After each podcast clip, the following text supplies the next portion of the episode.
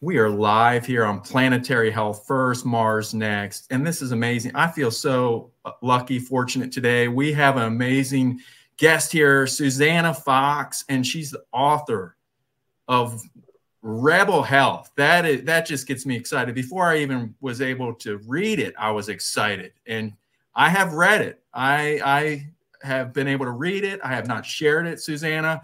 It was on PDF and I have ordered it. I've early ordered it on Amazon and it took me a while because I had to figure it out how to do it, but it's ordered. and so, yeah, this is all. Let me just share with you a little bit about Susannah Fox, who, who, who hasn't uh, met her yet or heard her yet. And if you haven't heard her yet, you got to hear her.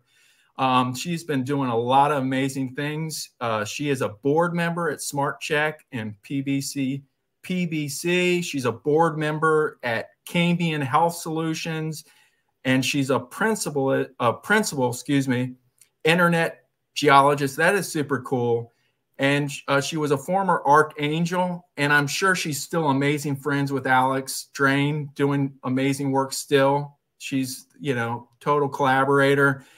And uh, former HHS, the CTO role and uh, really a lifelong entrepreneur, resident in uh, entrepreneur and resident at the Robert Wood Johnson Foundation, uh, Pew Research. She was uh, doing a lot of research and director, and uh, don't want to get too much into that because we have a lot of ground to cover, and she can share more about her. But it, it is great to have you here, and you're going to share more about what you're doing with your book and uh, anyway, I'm so glad we got you here today. So tell us a little bit about you and let's take it away now. Oh, thank you. So you covered it in my bio. I um, started out as a researcher and I got advice really early on from one of my mentors, Tom Ferguson, when uh, he heard that we at the Pew Research Center were trying to study the intersection of healthcare and technology. He said, You are never going to be able to understand this space if you don't spend time with patients, survivors, and caregivers, especially people who are living with something challenging, whether it's a rare disease, a life changing diagnosis. His best advice to me was to spend time in online communities and embed with them to see the future uh, because people who are, who are living with these uh, really significant health challenges are often the first to try and use a new technology to get access to their data. And if you follow them, if you follow what I love to call the rebels of healthcare, then you're going to see the future that the rest of us will be living in. They're usually about 10 years ahead of the rest of us. And this is this is great. And so do we start with Rebel Health the seeker? Is that who this is is that who you mentioned? Should we start with that prototype? Yeah sure. So um, the way the book came about is that um, i i had this uh, this body of work. I had written gosh i think 50 white papers at the pew research center and had gone on to continue my research um, uh, as an independent researcher. And so i had 20 years of field notes of looking at how people are using the internet and technology to connect with each other, um, to solve problems. What I realized as I moved into more leadership roles, whether it's uh, in um, the consulting work that I've done, in the role that I had in the federal government as the chief technology officer at HHS, when I started to tell people stories about the patients that I had met in my work as a researcher, I found often that people didn't really believe me. They said, What are you talking about? How is it that people are hacking into their medical devices? How is it that people are solving these problems together? And so, what I realized is that I wanted to write a field guide. I wanted to help people to understand who are the people that you'll meet when you intersect with the patient led revolution? And the first group that I decided to write about were the seekers. Seekers are people who get knocked down by something in their life, something in healthcare they receive a life changing diagnosis, their child is diagnosed with something, their, their parent or loved one. Um, people react in a couple different ways. Some people react to adversity in healthcare uh, by giving up by saying, "Well, that's that's it for me. Um, I'm going to do what the doctor says." Or, um, or, or not do what the doctor says, but but not go out and seek answers. But sometimes there is some kind of like a glimmer of hope. They they might see something that makes them say, I'm going to go out and see if I can find more answers. I'm going to go out and and seek the answers that I am not getting from mainstream healthcare.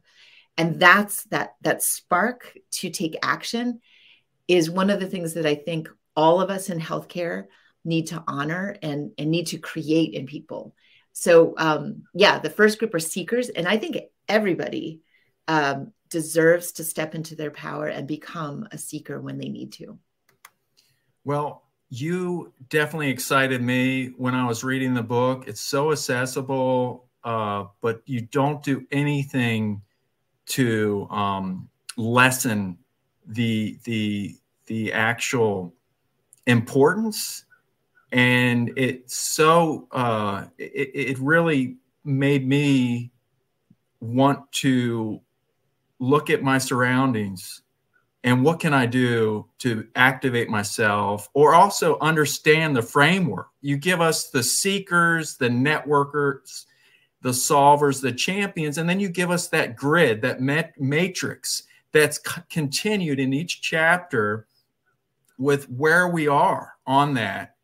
And uh, I just really, uh, I feel like the book that you provided is accessible to caregivers, to mm-hmm. families, to patients, to healthcare administrators, to leaders, to, to people that are you know the hackers the open source community. Like how can we make healthcare better? So i'm like man i want to be part of this rebel health.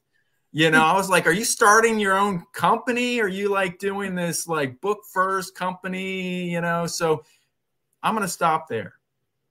Well i i'm excited. I, this is exactly the reaction that i want. I want everybody who reads it no matter where they sit to get excited about what has been um, an underground revolution, something that has grown up between the cracks of the healthcare system.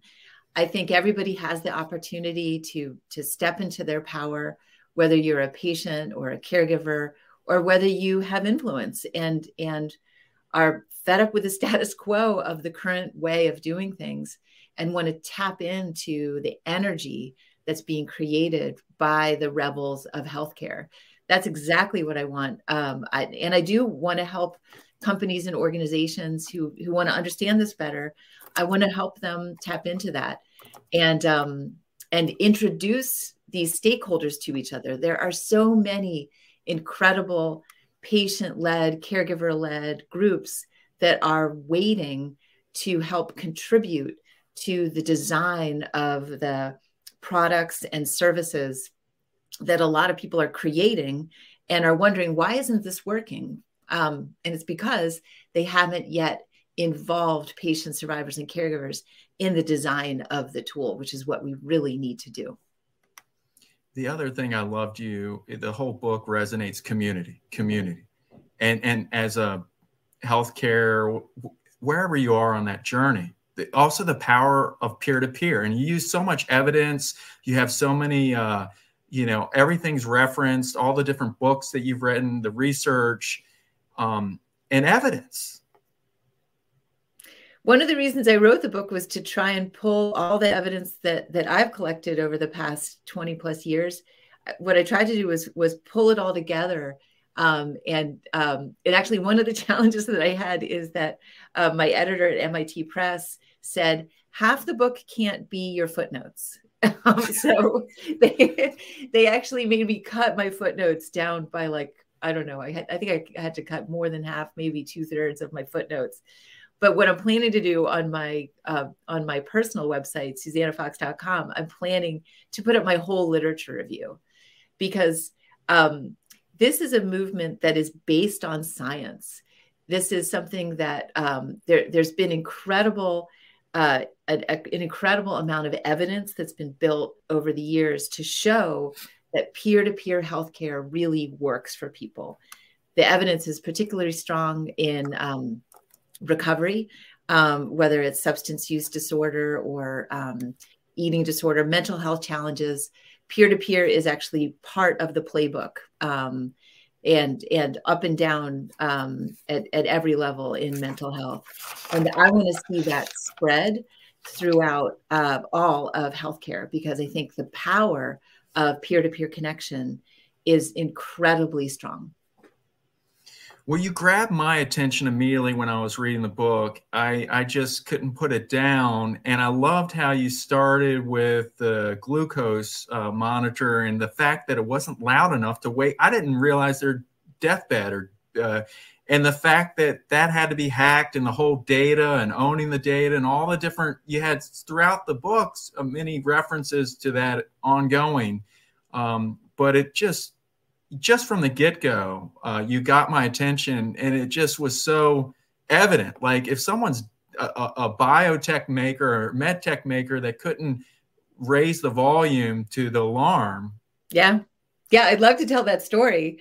So, so the story that that you're referencing is um, uh, Dana Lewis, uh, who uh, was living in Seattle, and um, her her mom was living in Alabama and because the alarm on Dana's continuous glucose monitor, um, uh, so let me back up. Dana lives with um, type 1 diabetes. She requires insulin.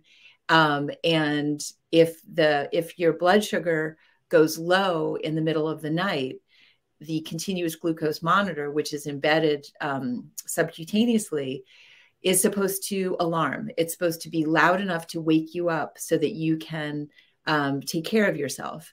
Um, if you go low, if your blood sugar goes low in the middle of the night and you don't wake up, there's a syndrome called dead in bed, and it's it's almost difficult for me to say it out loud because um, it is it is so shocking.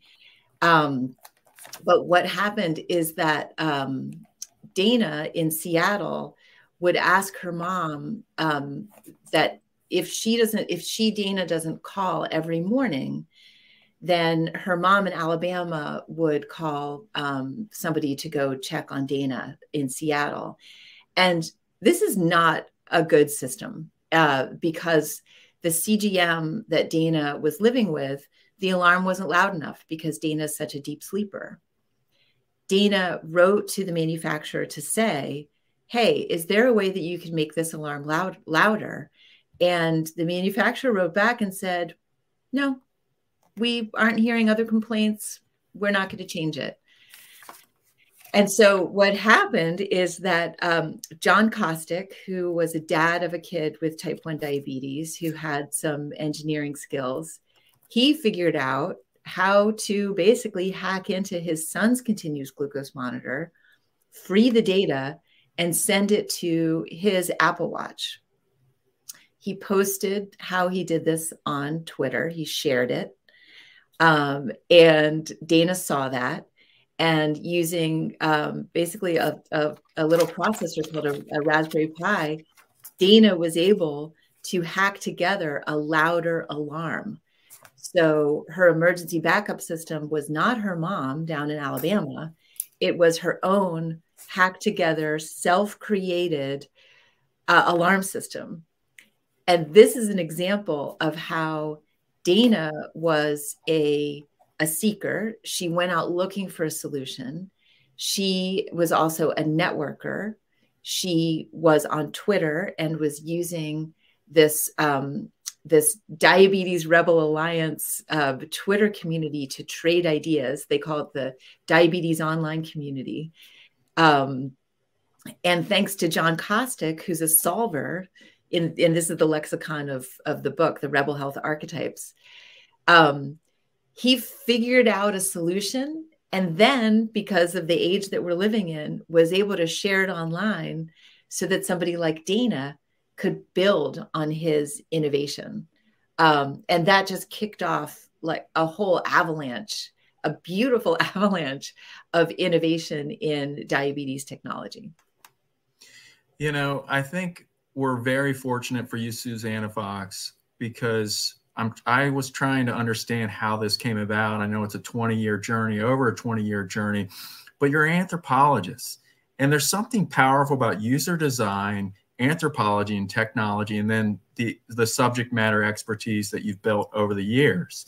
And so there's often things uh, that happen where it's too hyper focused and alienates. And this one book is one that I feel is a unifying uh, book for if you have Parkinson, if you have cancer, if you're part of the rare disease community, if you're like totally tech coder and you want to, I mean, so to me, somehow with your background, your eclectic, you were the person to write this Rebel Health, and and I I love, I, I'm I'm I'm just can't wait to see what becomes of of this book and uh, the, all, all the different organizations and groups that find greater purpose.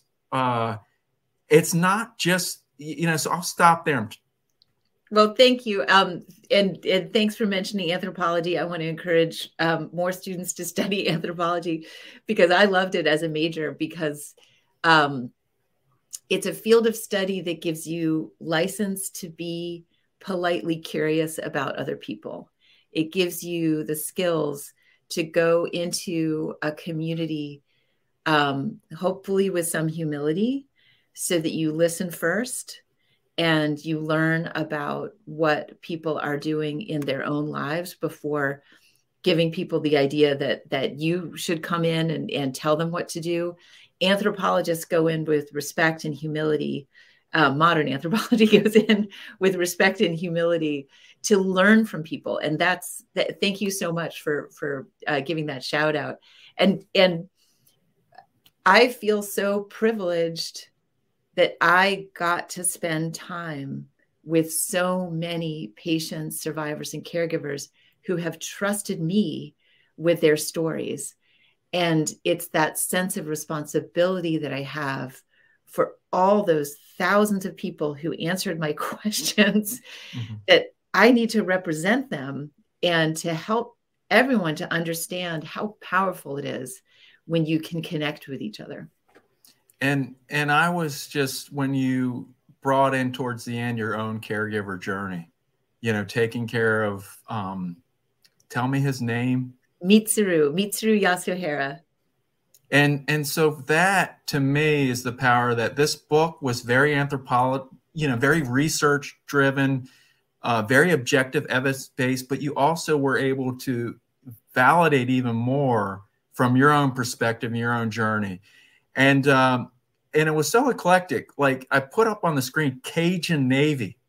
And to me, the FEMA had lots to learn because of that. And it's like a crowdsource. So I'll stop there. You go ahead and tell us why the Cajun Navy is important for us in healthcare. Thank you. Yeah, what I tried to do was bring in some unexpected examples that people may have heard of um, or would inspire them to, to think about healthcare in a different way. Um, so, um, as we know, you know, hurricanes hit in um, the American South quite often. Um, and before the emergency responders can get there, before the lights and sirens of official uh, emergency response can get there, it is going to be your neighbors um, who are there. And that's true in any natural disaster. That's whether there's um, whether it's an earthquake a hurricane a tornado your real first responders are your neighbors the people who are around you. And this was formalized in louisiana. Um, uh, it was it was the brainchild of someone who saw that people were not being rescued. People were standing on their rooftops waiting for uh, help. And yet the federal response, um, for, for, all the reasons that, that you can imagine, um, the federal response was was slower than than the um, than the neighbors could be, and the neighbors in this case uh, became the whole the whole region of southern Louisiana, where a call went out over the radio to say if you have a boat, whether it's a fishing boat or a pleasure boat, um, let's go down to New Orleans and start rescuing people. And they called it they they called it the Cajun Navy, and it was coordinated um, using radio. People would call in from their rooftops, um, and then people would would radio out to um, people in their boats to let them know where to go. And it was this collective action where people were brave enough to step forward and say, I'm going to help. I have the means to help. I have a boat. I have these skills and I want to help my neighbors. And and that's the spirit of the patient-led revolution in healthcare that there's so many people who have skills, who have knowledge, who say, I want to help. I've been through something and now I want to help the person that's behind me on the path. And that can be I've been through um, chemotherapy and and I want to help people who are going through that now because there's all kinds of tips that could make their lives easier. And again, this isn't taking anything away from uh, the Federal Emergency Management Agency, which eventually did get there and saved a lot of people, but it's saying there's special skills that a citizen could have in that situation and and if we don't tap into that collective resilience we're leaving half the team on the bench and that was true in the hurricane situation and that's true in healthcare if we leave patient survivors and caregivers out of this conversation of healthcare innovation we are leaving half the team on the bench great segue to we are not waiting. Yeah. So we are not waiting is a hashtag. Um, and it, and it loops back to the story of Dana Lewis and John Costik um, because the the Diabetes Rebel Alliance, um, which was formed on Twitter, on social media, on Facebook, and then started meeting in real life, um, thanks to Amy Tenderich, who started hosting uh, meetings, annual meetings, where people would get together. They were people living with type 1 diabetes, caregivers of kids who were living with type 1 diabetes. She also made sure to bring in um, people who were experts in technology. She brought in executives from the diabetes um, device companies, and she brought in people from the FDA, the regulators. Um, so that there was no way for any one stakeholder to say to point fingers and say well we can't do this because of the fda or we can't do this because of the companies amy tenderich was saying no no let's all get together and um, what came out of one of those meetings um, was this awesome phrase of we are not waiting we're not going to wait for the government we're not going to wait for the companies we're not we're not going to wait for anybody else to innovate on our behalf. It was Lane Desborough, who is a diabetes dad, who said it, and then Howard Look, another diabetes dad, who popularized it as a hashtag. And um, it's been picked up, and it's if you if you search online today with that hashtag, we are not waiting, you'll see that the community is still rallying around it, and they've made incredible progress because of the ability to gather together and say, hey, wait a second, I'm not the only one who's incredibly frustrated with this situation. And by the way, I'm not the only one who has ideas about how to fix it. There's thousands of us all across the world, um, and they're working together to create better technology for diabetes.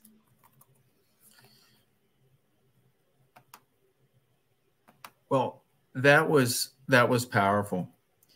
Tell us about I, I, you go through so many collaborative efforts, so many organizations reference. And I can't even list all of them, nor can we talk about all of them. Do you want to just mention some that come to mind as we speak? Sure. So, gosh, um, you know, some of the work that's been done, um, you know, I, I want to make sure that we that we talk about the the grassroots work that happened throughout the 20th century um, that allowed the, the, the current patient led revolution to thrive. Um, I'm thinking here about um, Alcoholics Anonymous, which was founded in the 1930s. um, and and and created this idea that people can recover from substance use disorder together. That that peer to peer is a is a really um, strong foundation for recovery. Um, that again, that began in the 1930s and has continued with the advent of Narcotics Anonymous and others. I'm thinking also about um, La Leche League in the 1950s. Um, this was, um, you know, a group of women who, at the time, breastfeeding, um, and it's almost amazing to think about it now because we know the science of breastfeeding is so strong, the evidence for the positive aspects of it. Um, but these women were saying, uh, we want to encourage other women to breastfeed. And so um, we're going to gather together peer to peer and teach women who are being discouraged by their doctors and by their communities to they're, they're being discouraged we're going to teach them peer to peer how to do this um, i'm also thinking about the black panther party who recognized um, in the 1960s and 70s that um, there's been a failure of data collection for um, sickle cell anemia. And so they created a community led organization to collect data about sickle cell. And that led to new federal funding to study it. And now, by the way, gosh, you know, 50 years later, we've got some incredible treatments coming out for sickle cell. And you think about how it started as a community led organization um, to draw people's attention to something that was otherwise um, being ignored, frankly. And this is the power that we now have. Um, we, you know, there's that great phrase, we stand on the shoulders of giants. The, the current patient led revolution is built on the foundations of the radical health movements of our past. Let's honor that past but then upgrade the tools so that people are able to um, move faster um, toward discovery together. Rare diseases. They are my inspiration.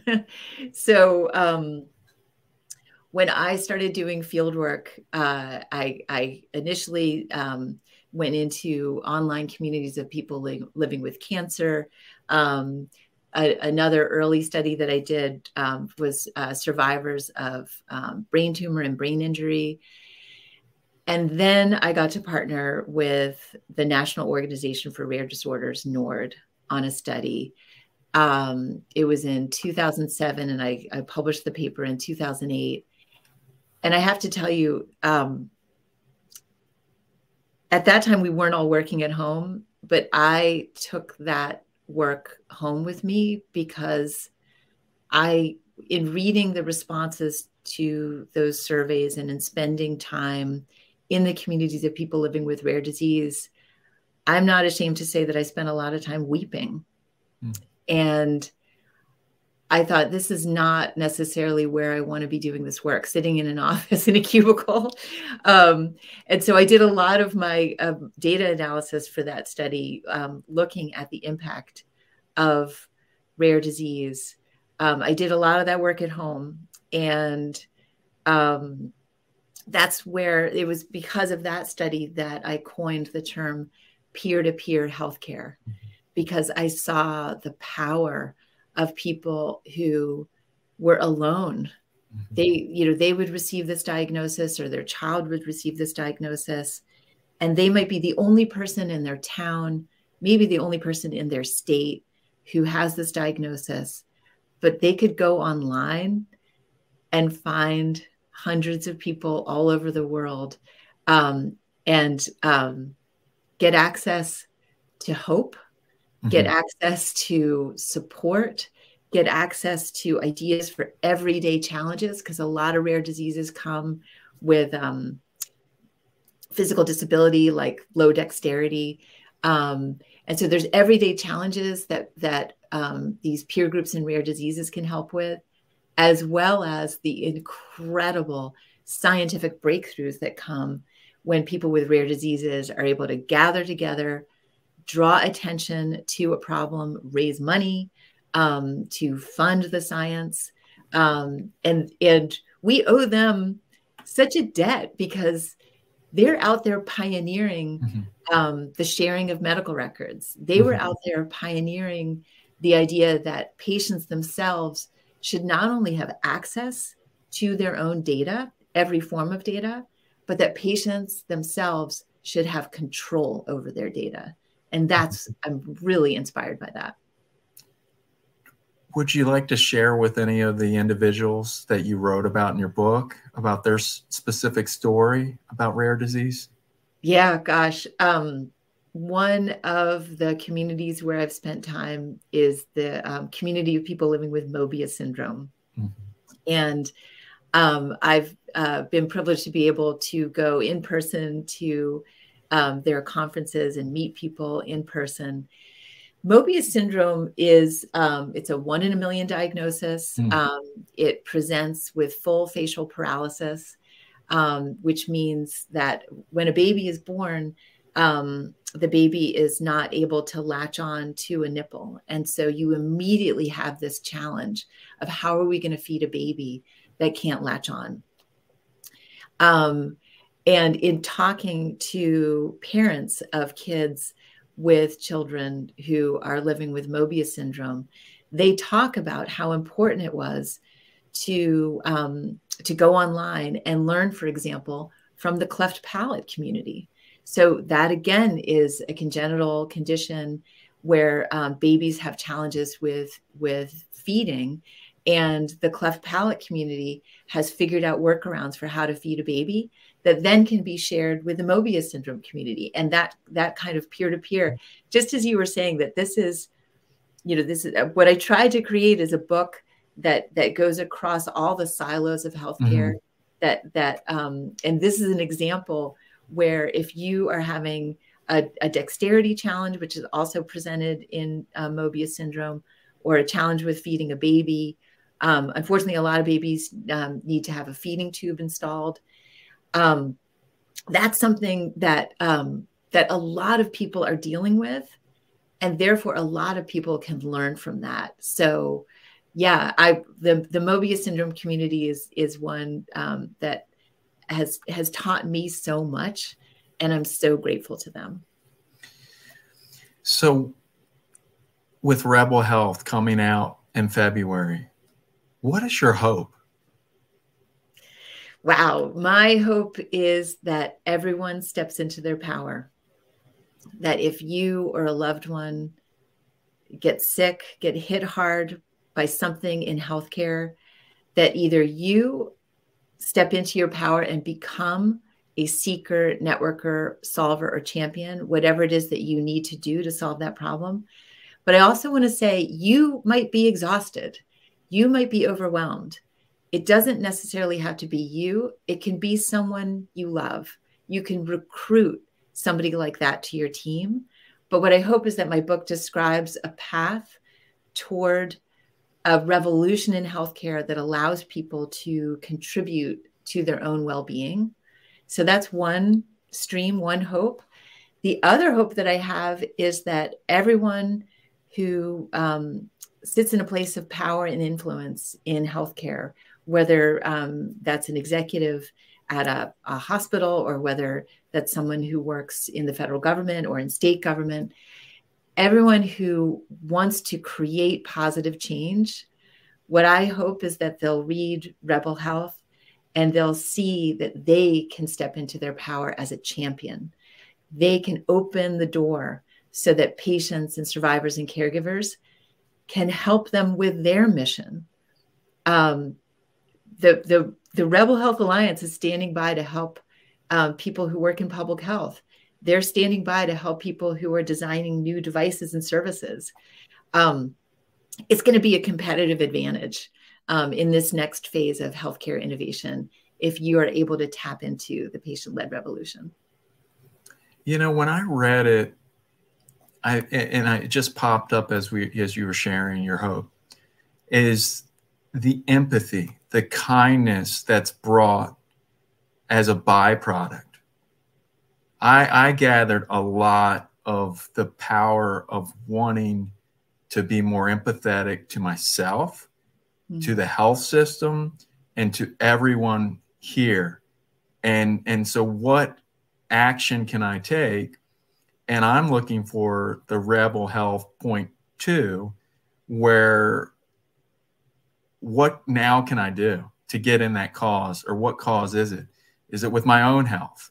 Um, and or with my father who's 91 who has uh, dementia and you know uh, heart failure you know that's on hospice. What can i do to be engaged and active? And uh, so i can I, I just know that i'm excited for the expectation and what's to come from it. Thank you. Um i actually didn't set out to, to include my own story, but was encouraged by my friend Barbara Spindell, who helped me in, in editing the book. She finished reading the book, and it didn't have that last chapter about my own experience as a caregiver. And she said, You need to put yourself in this now. As a researcher, I'd been trained never to put myself in the story. And she encouraged me, and I'm really glad that she did mm-hmm. because your response your your your feeling that that the book calls for empathy for ourselves. And actually empathy for the health system. I hadn't thought about that way. Thank you. Um, but in terms of what what you can do um, as a fellow caregiver for elders um, I, I i was on the team to care for my dad until the end of his life. And then i i cared for my dear mitsuru until the end of his life one thing that you can do um, is to think about um, who is in need and how can you serve the person in need and keeping them at the center. Um, one uh, one tool that is is really easy to do um, and but kind of helps you to focus is um, something called the circle theory. Um, and maybe we can link to it in the show notes. I'll send you a mm-hmm. link to the article. And it's the idea that the person at the center of a circle, a care circle, is the person who's in the bed, you know, the person who's really, really mm-hmm. sick. And in this case, it would be your dad. And then there's an outer circle of who are the people who are directly supporting your dad. Um, and then outside of that is a circle of, and who are the supporters for them? And it, and it goes out from there in concentric circles. And the key is to only um, you you can only complain to the outer circle. You can't dump in stress. You want to dump in care and comfort and empathy. Um, and complaints go the other way. Um, the other thing that you could do is um, I, I, mentioned this in the book. There's this wonderful tool um, called the Care Map. Um, and it was developed by my friend Raj Mehta. And um, you can look it up, Atlas of Care. And um, that's another way to visualize the um, the care network that surrounds someone in need. And it does. You shouldn't wait for a crisis. Mitsuru mm-hmm. and I actually created a care map when he was well. Um, and you can define who helps care for you in any way that you want. Um, and so actually what what um, Mitsuru had on there, in addition to um, all of our relatives, his relatives back in Japan, our relatives here in the States, um, his immediate neighbors who turned out to be incredible during the pandemic and when he got sick. Um, but another person on Mitsuru's care map, which was kind of unexpected to me, was um, the plumber. Mm-hmm. So the plumber um, that that he um, and my cousin Anne had used for their the whole 50 years that they lived in this house. Uh, well, the plumber wasn't around the whole time, but this was a plumber that like really knew the house and really knew Mitsuru. And so the plumber was on the care map. Mm-hmm. And then when Mitsuru got sick and we actually needed some help, you know, you know, of course, everything goes wrong at once so like you know the toilet on the second floor and the sink start leaking and i'm caring for mitsuru who's who's you know at home on hospice and i call the plumber and the plumber shows up and here's a guy who um, not only fixed the toilet and the sink mm-hmm. but I walked him out to his car and he turned to me and said, I see you. I see what you're doing. Thank you for caring for me through. Hmm. And Michael, I got to tell you, I burst into tears. The plumber was mm-hmm. the first person to say thank you and I see you. Mm-hmm. How how might we do that more in our lives? Yeah. How might we acknowledge each other? Mm-hmm.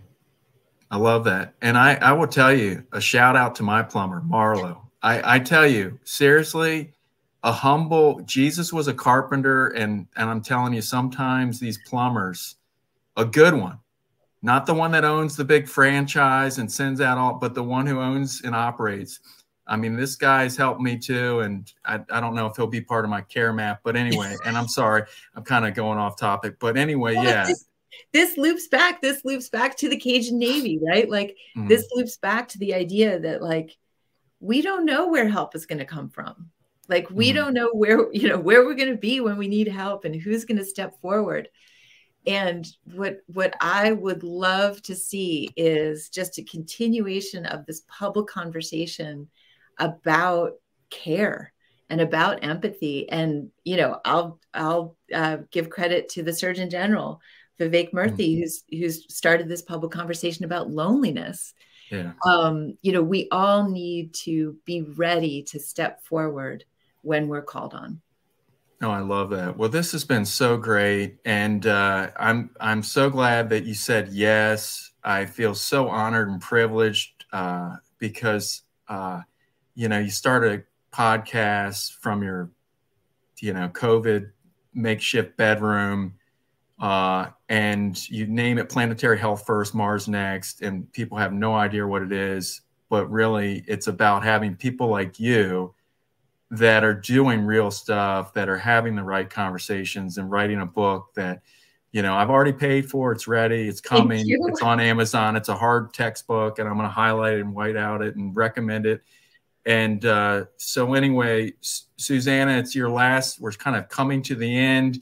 Tell us, uh, shout it on the mountains from planet Earth to planet Mars. What what can you tell our audience viewers? Uh, wrapping it up join the patient led revolution. If you are a business person or a policy person, it's going to be a competitive advantage.